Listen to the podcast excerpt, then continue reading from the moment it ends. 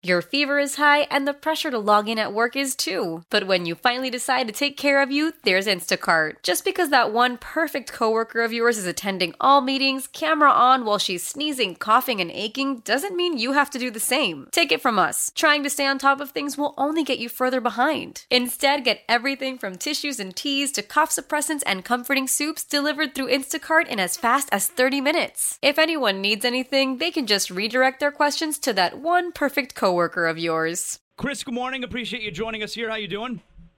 Good. Good morning, guys. So you were you were in Philly over the weekend, uh, I guess, dealing with uh, that raucous crowd. You announced the third round mm-hmm. pick for the Dolphins. What was that scene like there? Because it looked crazy on television. Uh, it was a great atmosphere. Uh, I really enjoyed my time in Philly, and you know, as a player, I don't even, I don't even think I played in Philly. I'm just one of them teams that we really didn't cross paths too much and just to get a chance to get out there, you know, walk around the city, you know, see all the kind of historical sites and you know meet some of the people uh, was a pretty cool experience for myself, and, and the crowd was outstanding. Yeah, it looked like just a sea of people looking out there, right? Yeah, I mean the way they set it up, I mean it was pretty much we had a stage. Uh, as you see where the stairs at, and um, you know, it kind of had a little overhang there, and then from there, it was just uh, we had great weather, which was was important for that type of uh, uh, facility or that type of venue.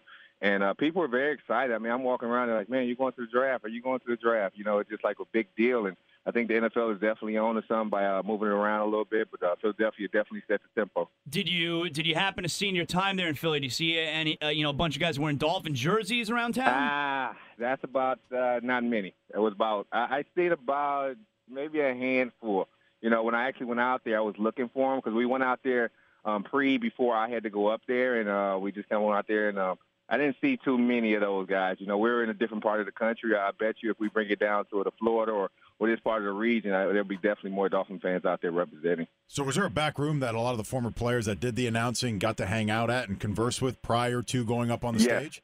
So, did yeah, you guys there, make there it a do you guys make it a common theme to go ahead and say, I'm going to go up there and talk as much junk to piss these people off as much as possible?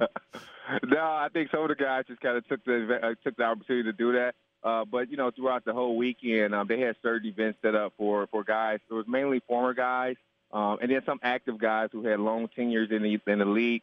And um, you know, we had a couple. Actually, we they Roger Goodell and and um, Troy Vincent used that time to do a couple breakout sessions with with our guys. And, they kind of we were in the hotel room, and then we went to a conference room after uh, after a lunch meeting. We had kind of a luncheon deal and then uh, they wanted to just hit, kind of hear from us, you know, from our perspective, how the game was going from the outside. I mean, there were a couple hot topics like um, celebrations. That was that was real big for them. Kind of what, what was the fine line for that? It was very subjective. You know, we know the violent and the, the sexual stuff has to go, but you know, guys are trying to encourage doing more celebrations, doing more group, bringing back the group celebrations and stuff like that. And, and seemed like the, the NFL is very responsive and, and would maybe see some different type of uh, avenues when it comes to the celebration. Then there were other topics about, you know, the guys, the former guys like myself, you know, how can we get help from the NFL, you know, because, you know, most times, man, you play and then you don't really know when your career is going to end. And when it ends, it's like, okay, what do I do now?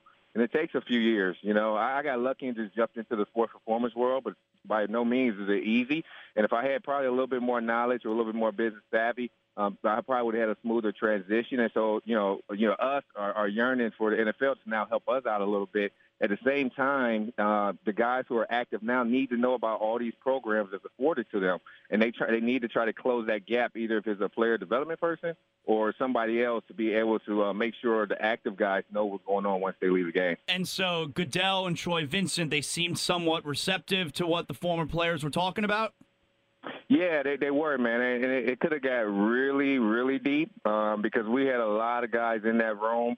Um, you know, old and young Hall of Famers. I mean, Jim Brown was even in there, and you know, once he speaks, yeah. you know, everybody really pretty much listens. But you know, his voice is more for some of the guys in his era. Um, you know, he even mentioned that you know, what, what's what's up with the pension plan for the guys who played in the '60s, the '70s? You know, those guys. You know, he pretty much told Roger Goodell uh, that they were homeless you know, and it's really not too much the NFL can do about those guys because they have so much on their plate.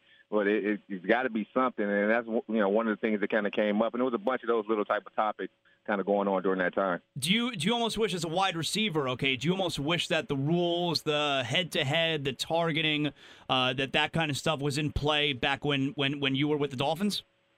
Uh, yeah, it'd been it'd been good, but you know it kind of takes away from the game um, you know, but it makes guys a little bit more agile. Uh, you know, to have a little bit more balance, a little bit more awareness on the field, and you know, to, to be able to kind of protect each other. But you know, the guys are getting stronger and faster, man, and it's so hard, man, when you got when you actually got to come up and make a hit or make a tackle or break a tackle. You know, you really got to brace yourself, and the only thing you can do is just, you know, there's not too many proactive things you could do for for concussion stuff. All you can do is just really strengthen your neck, uh, you know, be aware of your surroundings, and that's pretty much it.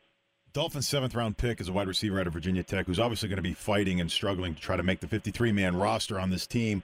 Uh, what can you do, or what did you do to possibly stand out? I know you were an early draft pick, but what do you do to stand out in a sea of veterans uh, as a player coming into the NFL? You know what? This this is one team that is, is going to be very tough to crack uh, because they had other guys who were on the practice squad, like Rashawn Scott, who uh, who had a chance to get active towards the end of the year. And I know you got to fill a couple more spots, and they have expand like the uh, practice squad roster a little bit, so I think that'll help out. But the main thing is, man, learning the playbook. You know, making sure you know what you're doing when you get out there. That's the most important thing. If you don't know what you're doing when you get out there, you're not going to have much success. So really, know, that young guy needs to come and get up under one of these veterans like a Jarvis or I mean a Kenny Stills and really kind of learn from them, man. Be around them. Um, you know, you don't want to you don't want to get up under you know some of the younger guys like Carroo and Jakeem and some of these guys who who uh, who just learn how to play themselves and really understand the game. You want to find a veteran to kind of help you out a little bit and just uh, do as much as you can and make plays when you get the opportunity to. Romberg mentioned that you were an early draft pick. You went in the second round in the 2001 draft. We've been talking about players' expectations versus reality. What did your agent do to sort of manage your expectations? Where did you think you were going to go? Oh, that was tough. I'm going to shed a tear right now. Uh, and I was only second round. Uh, I was projected. I was on Mel's list at the top 20, so I was 20. Wow. Um, Marty Schottenheimer had came to the facility, and he he mentioned that um, he was looking at three guys: uh, myself, uh, Rod Gardner, and there was a, another player, I think Quincy Morgan. He was going to take one of us three. And uh, we watched film. We watched two of my best games. Both games I had like over 200 yards. I was like, no, this, I am definitely going to uh, Washington. No way in the world he's not going to pick me after watching these games. He even mentioned that I look like Tim Brown. And uh, from there, I'm like, oh, I'm out of here the first round. And uh, it didn't happen that way for me. Uh, I seen 11 receivers get picked before me, so it was a tough time. I had a draft party, and during that time, the draft was very long. If y'all remember, I mean, there was hours upon Yeah. hours. I think it was about 10 hours before I even got picked, and that was like the second round you know, 52nd pick. And so, but it was a great relief uh, once I got on the plane and made it down to Miami. Uh, you know, kind of things. You know, my opportunity presented itself, and I took advantage of it.